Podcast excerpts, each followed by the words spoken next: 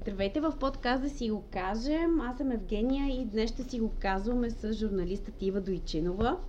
Ива, Здравейте! Здравей, Ива, и от мен. Здравей на всички твои последователи и на всички, които дано слушат този подкаст, защото има интересен и а, откровен. Благодаря ти, че си мой гост. Днес с теб ще си го казваме а, през погледа на, на Ива. За какво говорим и съответно за какво не, според теб. Какво е да си го кажем през твоят поглед? Според мен генерално българинът говори за проблемите си. Някак си в нашата народопсихология се официализирало оплакването, мрънкането и проблемите и всичко останало, за което всъщност на нас ни е хубав и вкусен живот, обикновено не си го казваме. Дори когато имаме такива автоматизирани отговори като как си, все по-добре. Но той всеки път се чува, то не е искрено.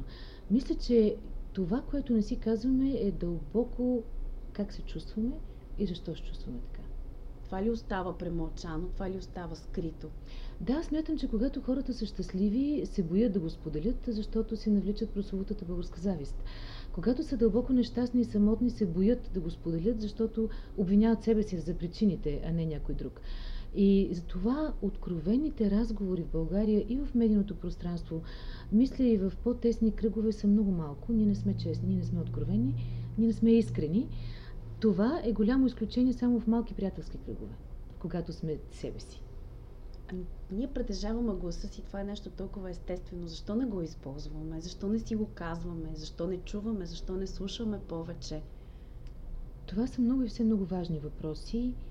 Първо, за да изговориш нещо, ти трябва да чува вътрешния си глас, да си си позволил да го чуеш и да не те е страх от него. Защото вътрешният ни глас понякога е дълбоко бетониран от тонове страхове, премълчаване, търпение, така трябва какво ще кажат другите. Това са стандартните капаци на гласа ти. Mm-hmm. Когато той излезе, вече трябва да имаш достатъчно дързост е, да поемаш отговорността за това, което казваш.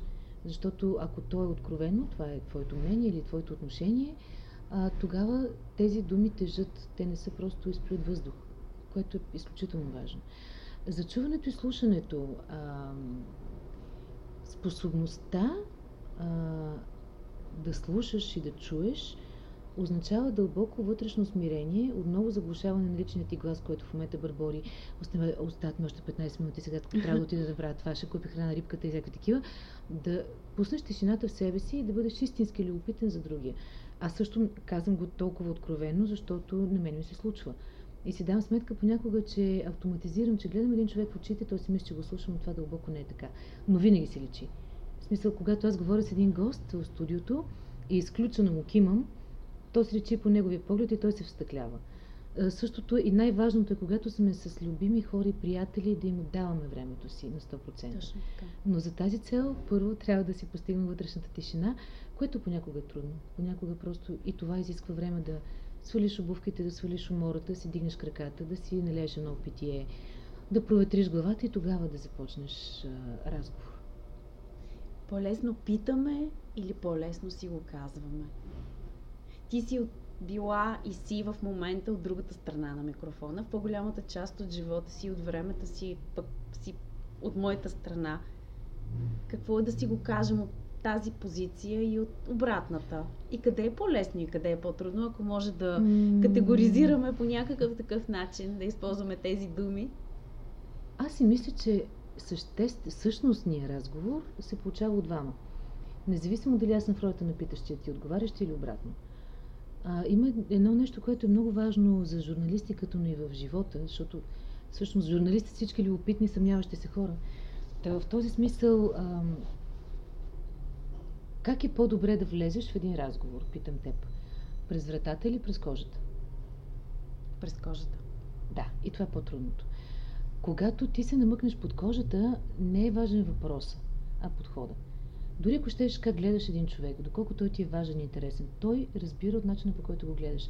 И има такива емблематични постановки, в които ако ти започнеш с един много конкретен, ярък, точно десетката въпрос, може би няма да постигнеш нищо.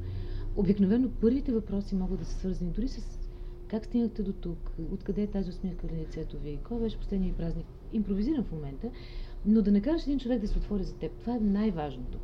А, и съответно, ти като журналист или като приятел, ако си в тази позиция, да си безкрайно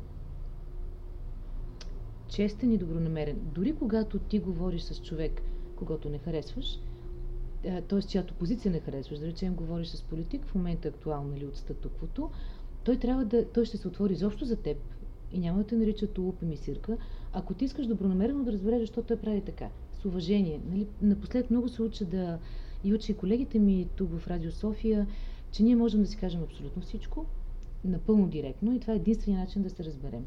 Голямата запетайка е, но с уважение. Да. Ние можем да наречем едно интервю не стана до там добро, защото няма да каже, ей, какъв, какъв глупак си да задеш този въпрос. Нали? Това е абсурдно. И това не, не би могло да бъде вярно. Ние не можем да работим заедно, ако се мислиме за такива юнаки в негативен контекст. Доколко сме съзнателни, когато говорим? Говорихме си за влизането под кожата, не през вратата. Тук, нали, това също, също е въпрос на съзнателност. Доколко сме съзнателни, когато говорим и всъщност как да говорим така, че да ни слушат. Хм. Пак трябва да или да обобщя, защото много голяма част от времето на съвременния човек е пълнене на въздуха с приказки. Това е бръщолевене. Това, че, например, давам ти един а, такъв пример, когато дъщеря ми учеше в Глазгоу и съответно какъвто и да беше добър английски, тя там отива като човек, който не е native speaker. И съответно, когато трябва да каже нещо, особено пред аудиторията, а, тя трябва да има много ясна мисъл. А много често хора, които са родени там, просто си отварят устата. Mm-hmm. В момента завърша въпроса на твоя ръководител и ти започваш да разсъждаваш на глас, което не е мисъл. И аз тогава ви казах въпроса не е кой колко плямпа, защото това е плямпане. А какво казва? А какво казва?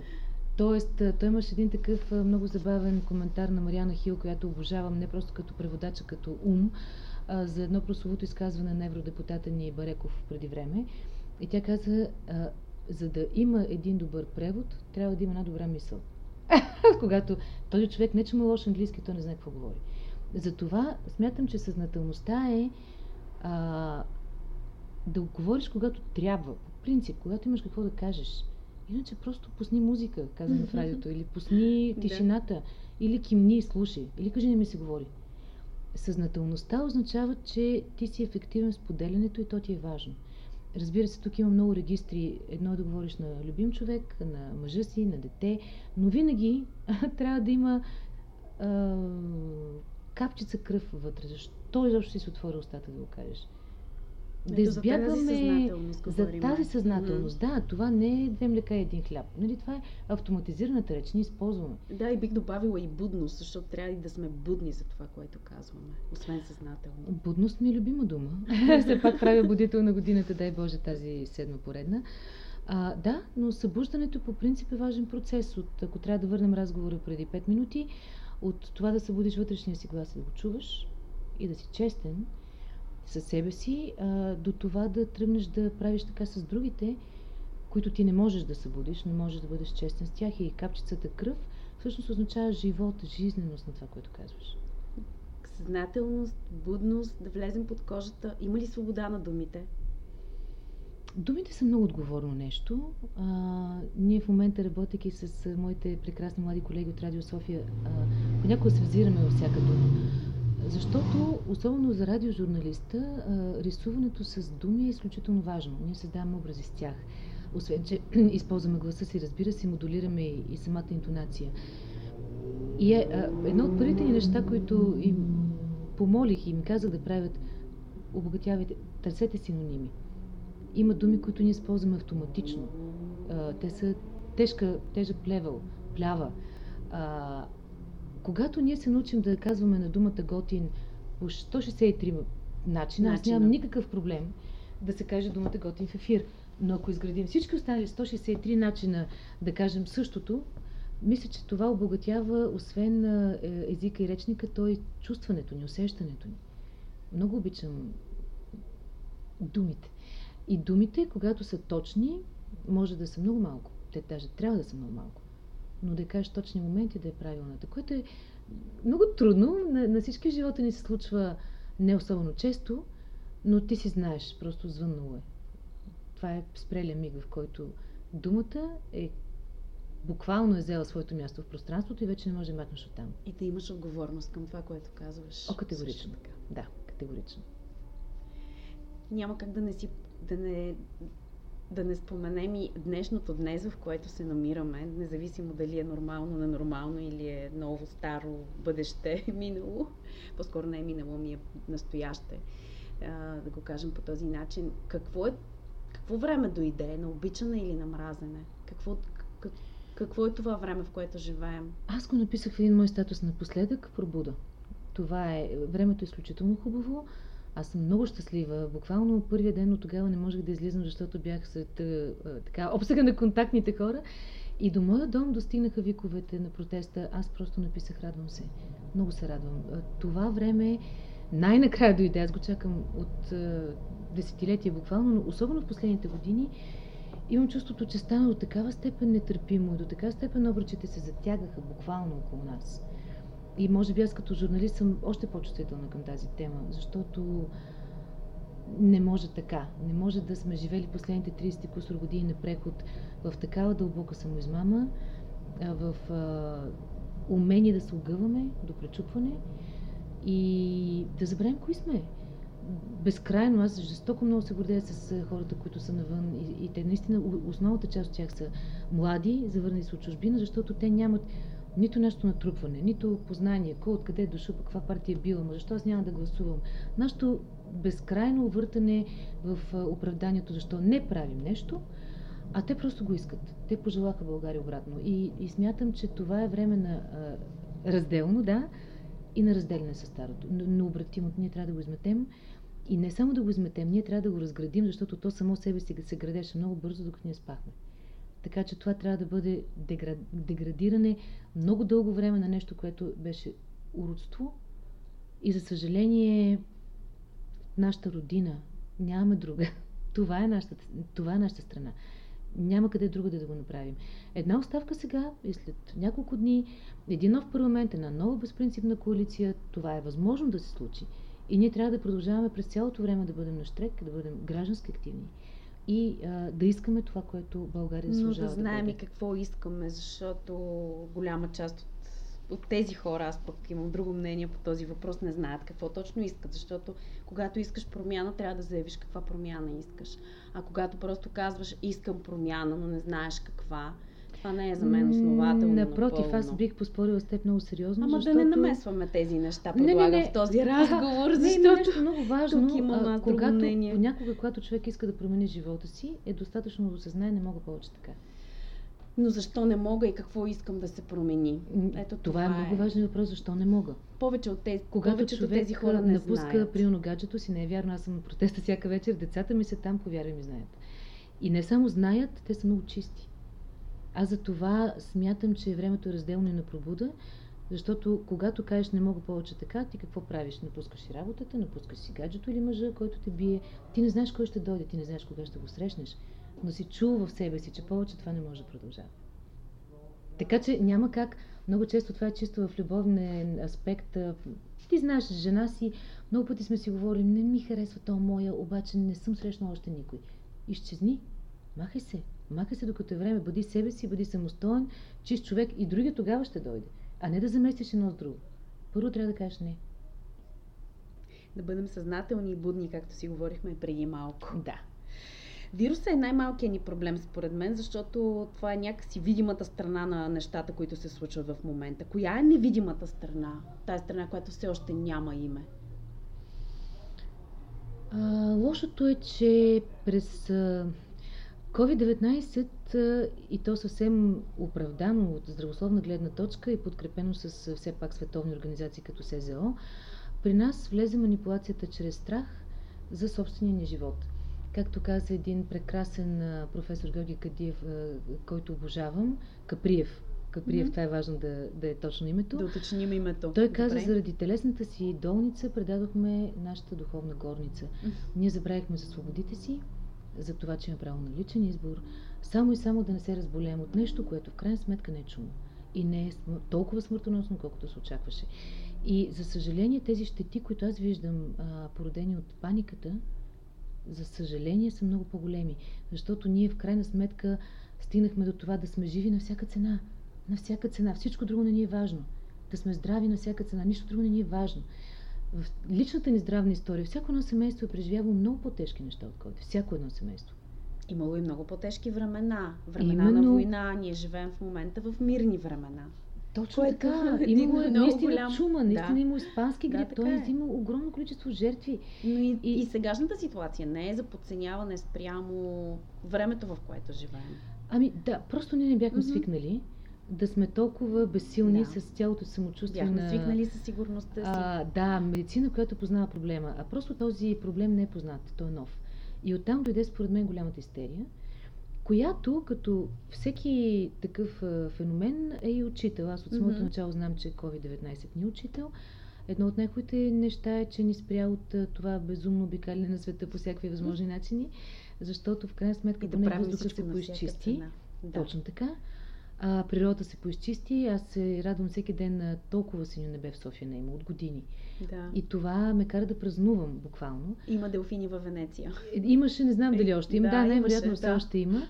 Но това а, ни кара да се вгледаме в себе mm-hmm. си и ако щеш, COVID-19 има нещо общо с протестите. Защото много деца отвънка се прибраха и осъзнаха какво се случва. Те ни гледаха през една призма. А, това ни накара да влезем в себе си, да се самовглъбим всеки, стоеки си повече вкъщи, да е четейки повече книги или гледайки хубави филми, но това ни кара сякаш да осъзнаем какво ни се случва на нас тук в България. И едното според мен доведе до другото. По цял свят, между другото, в момента има протести. До голяма степен те са спусъка COVID, защото на хората им писна да живеят в ограничение и да усещат економическите загуби от ден на ден са по-сериозни. Така че COVID според мен ни изигра и няколко добри шеги, които а, ще видим как ще завършат, но във всички случаи има един някакъв вид нов световен бунт и нова световна пробуда, а, която ми харесва. Какво спряхме да правим? Спряхме ли да наблюдаваме и да ценим важните неща? Понеже момента, в който живеем, а и предишните месеци ни накара да поспрем, малко да излезем извън играта, да наблюдаваме отстрани, Според мен всеки има своя отговор на този въпрос. Аз със сигурност а, а, влязох в едно още по-дълбоко мълчание. Дори отидох на такъв а, форум, който се казва План Тоби на Миля, Биляна Сагова, където съм буквално мълчах 7 дни. Да, да, познат ми е формат. Да, а, там е, това означава, че не можеш да четеш, да използваш мобилния си телефон. Всичко беше насочено навътре и това още повече ми помогна и ми хареса, защото а, дистанционната работа в един момент се превърна в много голямо говорене. Аз се чувствах като кол-център. Непрекъснато си говоря с някой по телефона, защото ти си лишен от голяма част от информацията да, през очите. И просто исках да го направя и за мен това беше много важен процес, макар и само за тия 5 дни, те бяха реално 7, да чуя неща в себе си и за себе си, които са изключително важни. Един от големите ми роци беше да не съдя защото понякога съдим другите заради изборите, които те правят, но това не би трябвало да пречи на мен. И, а, а това образува една много голям, един много голям шум в главата ти. А, прекратявала съм многогодишни войни в себе си. Хората дори не знаят. А, и, и живея много по-леко от това. Изключително добре ми е. Но за всеки може да каже за себе си докъде е стигнал в това самоглеждане. Да, така е. Това е много индивидуално усещане. Ами, Говорихме си преди малко за съзнателност и будност. Аз се надявам все повече такива хора да има. Да стига до тази съзнателност и до будност. Какво ни казват тези дни, в които ние живеем? Че трябва... Какво трябва да чуем? Какво ни казват? Да сме активни, ако искаме промяна. За съжаление, аз пак ще го повторя, в годините на така наречения преход, който някак не завърши и то не завърши по проста причина, че не стане преход, а, огъването на гръбнаците достигна до състояние на не човек. Все пак човек е изправено същество. Но ние, голяма част от хората са вътрешно изключително огънати, изключително зависими. В реакцията по отношение на протестите, въпреки че нали, според социологията над 60% от българите ги а, подкрепят, но не излизат, защото имат различен тип зависимост. От типа, работя в прекрасна частна фирма, аз съм на висока позиция, ако някой ме снима, може да има проблем тази фирма. Или преки зависимости с, с структури на правителството, с финансиране от правителството, до такава степен октопода ни обхвана и мина през всички възможни важни звена в една така наречена демокрация, която в момента е обезмислена, че ние някак си се примирявахме, примирявахме, не направихме каквото трябва на време и сега се налага да направим голямата революция. Но това ами, се случва и по света. точно каква революция искаме. Аз също понеже съм с малко по-различно мнение, даже може би доста от а, явно голяма част от хората, които са на протестите или са за тези протести и си позволявам да го кажа, че аз пък не съм привърженик на тази форма на показване на демокрация в кавички, защото това не е демокрация. Това е гражданско общество. И не е това е по това начин, по този начин. Така че, може би има малко да, както казах, имам различно мнение по повода на... В един подкаст, ако да. има две спорещи страни, винаги повече се слуша. Чудесно. да. Нека да не намесваме тази част от... Знам, че е много актуална тема. Знам, че м- хората се вълнуват, по-голямата част от хората. Аз лично имам мнение, което споделям в тази посока, както казах и преди малко. Но пък затова се живеем в, в ново време, в което всеки може да изразява мнение. Затова сме и подкаст да си За го това кажем. За социализма, защото всички трябваше да мислят да, еднакво. За щастие не сме. Така.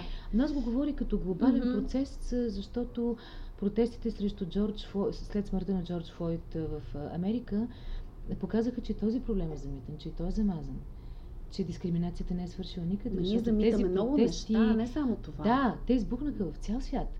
И мисля, че налазването на популизма и популистските лидери в последните години, което също е световен а, момент, беше някакъв опит да се разделим с статуквото, което вече не харесваме. Да речем семейство Клинтън, за това дойде Доналд Тръмп, а, Борис Джонсън, а, вместо едни да, доста по-сериозни класни политици. Оказва се, че ако искаме да преборим статуквото, не е нужно да ги заменим тези хора с шутове. Нещо по-сериозно трябва да се случи нещо много по-отвътре, което гражданското общество би трябвало като суверен. Ние сме суверена. Няма правителство, което ме управлява. Има хора, които ние сме избрали и те отговарят пред нас. Мисля, че това трябва да ни стане ясно и трябва да ни стане ясно, че не можем да си позволим дълги периоди на успиване, за да не ни се случи пак същото. По-много. Нека човечеството се преобърне и да имаме нужда от по-малко приоритети. Кои са според теб приоритетите, които трябва да има човечеството? Първо място екологията. Това е а, проблем, който ние не трябва да превръщаме в спасителна акция в края на годината. Съвсем сериозно mm-hmm. го казвам. Защото ако 2020 не беше годината на covid тя ще да е годината на двата градуса отгоре, от които тръгване няма. И за съжаление, много малко хора виждат това и, и между другото, моето поколение, което аз безкрайно много харесвам и смятам, че това са будителите на всички ни, са крайни еколози в момента. Те са много по-активни и много по-ефективни от нас. Всичко, което видите дори в България, което се случва като Zero Waste, технологии, кухни, да. фирми и така нататък, се прави от безкрайно млади хора на 20 и малко. Та, ако COVID не се беше случил, ние, може би до 2020, както казаха учените в края на 2019, щяхме да имаме много сериозен проблем с въздуха си, с водата си, с тайфуните и всичко останало. Това е просто номер едно. Номер две е общите неща помежду ни. Ето виж, ние в момента, mm-hmm. дори с теб, търсим кой какво мисли по някакъв въпрос. Аз да, и сме така, свободни да го изразим по, да, по нашия си начин. Но всъщност аз мисля, че ако всички искаме промяна, ние трябва да кажем какво искаме за доброто на общността. Защото а, ако ти не си добре, а аз съм добре, на мен няма да ми е приятно да сме двете в тази стая, защото ти прямо ще плачеш и аз ще искам да разбера какво ти е те гушна. Разбираш ли, това е нещото, че ако има части на обществото, които не се чувства добре, ние имаме проблем всички. А не, аз съм добре, имам си прекрасен автомобил, чудесна заплата, давам, в момента дори цитирам един човек, но няма да му кажа името, определен тип подкуп в началото на всяка седмица на властите и, и съм окей. Okay. Това, това не е спасение. Спасение, когато тук се връщат децата ни, тук остават децата ни, избират България своето бъдеще, няма корупция, има правосъдие и ние вярваме за него. Това означава общностно добро. Когато ние като общество имаме твърди принципи и стандарти, в които вярваме, защото ако ти си в Германия, ти знаеш неща, които са от 68 година. Какво направи Ангела Меркел? Когато иде кол, тя извади протокол за действие при такива ситуации от 68 година. Ние тук ги измисляхме в крачка, на другия ден ги променяхме. Аз не вярвам в начина по който се опитват в момента да случват нещата, защото това ако беше в някоя друга държава, ти понеже цитира Германия, нямаше да се позволи този, този тип протести. Но да не говорим повече на тази тема и да не... А в Германия има ти, не знаеш? Срещу карантинните мерки. Доста сериозни протести. Кое е най-голямото казване на Ива?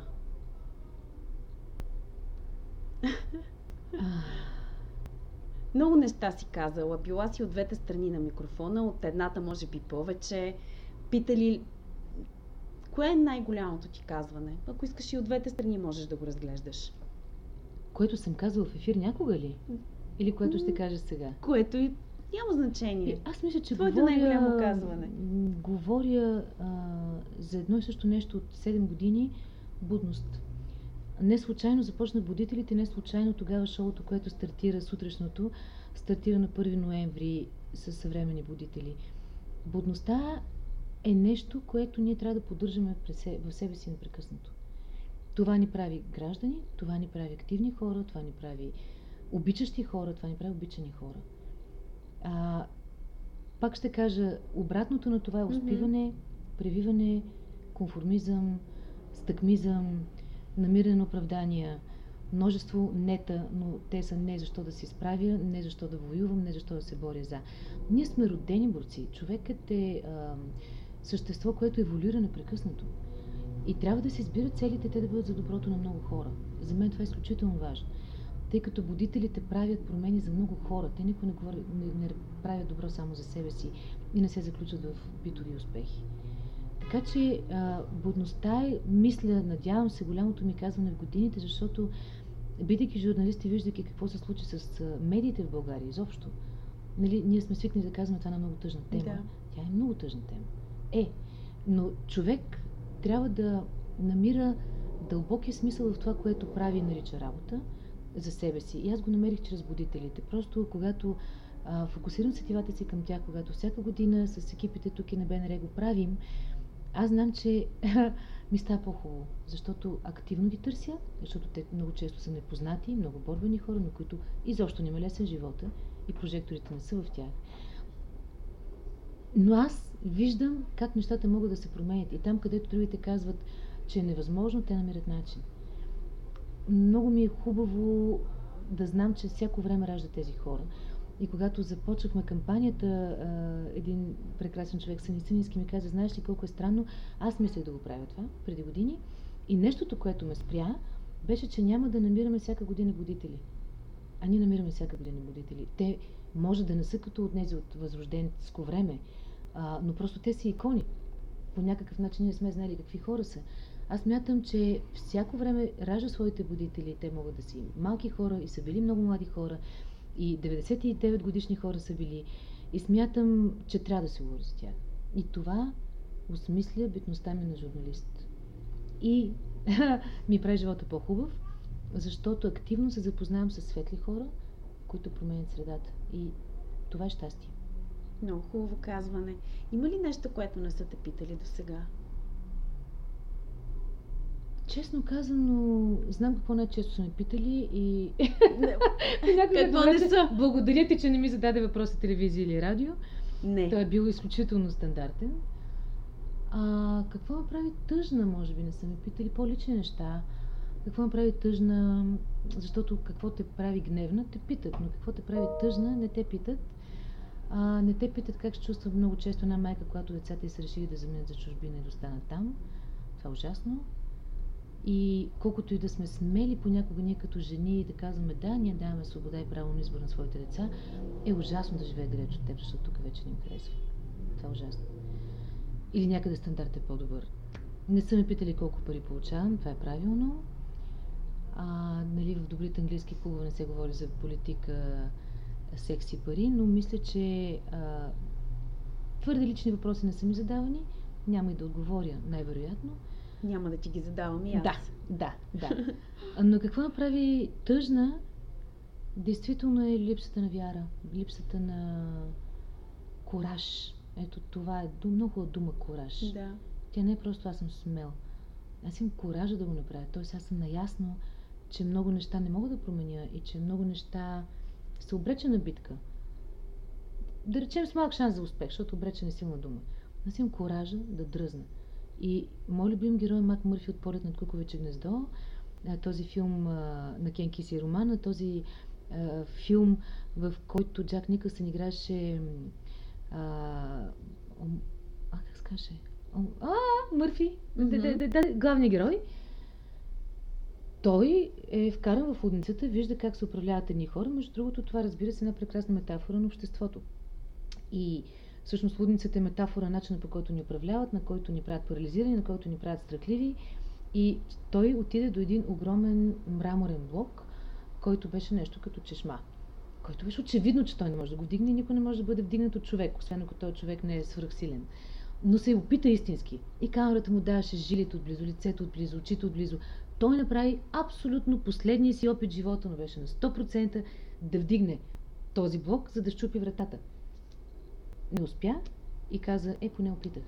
Но това нещо беше наблюдавано от великана, индианеца, който когато вече нали, беше, беше обезвреден Мак Мърфи и вече беше, как да кажа, водорасло, защото го бяха окрутили, наистина, тогава той отиде, взе въпросния мраморен къс и разби вратата. Та смятам, че коража а, и това да опитваш да спечелиш своята кауза за благото на всички е най-прекрасното нещо, което може да се случи. Много хубаво казване за край на нашия епизод, да си го кажем. Искаш Добре. ли да кажеш още нещо на нашите слушатели? Ами казвайте си. Казвайте си важните неща. А, много често големите недоразумения в живота се случват от това, че не си казваме важните Точно неща така, за себе да. си. И, и какво това, какво чувстваме, какво, какво чувстваме, искаме, точно така. Има нужда и, за себе си. Смятаме, че някой трябва да го усети mm-hmm. или да го знае автоматично. Не е така. Дори при много близки хора не, не, не можеш да разбереш точно как се чувства един човек. Така че намирате и този кораж да си го казвате, защото а, това ще ви сближи повече с най-важните хора и пък те ще ви кажат своите най-важни неща. Да имаме кораж да си го казваме. Да. Прекрасен завършек в този епизод, в който мой гост беше Ива Дойчинова. Ива, благодаря ти безкрайно за, за твоето участие. Аз ти благодаря и успех с толкова същностни теми, по които говориш твоите гости. Благодаря ти аз. Успехи на теб.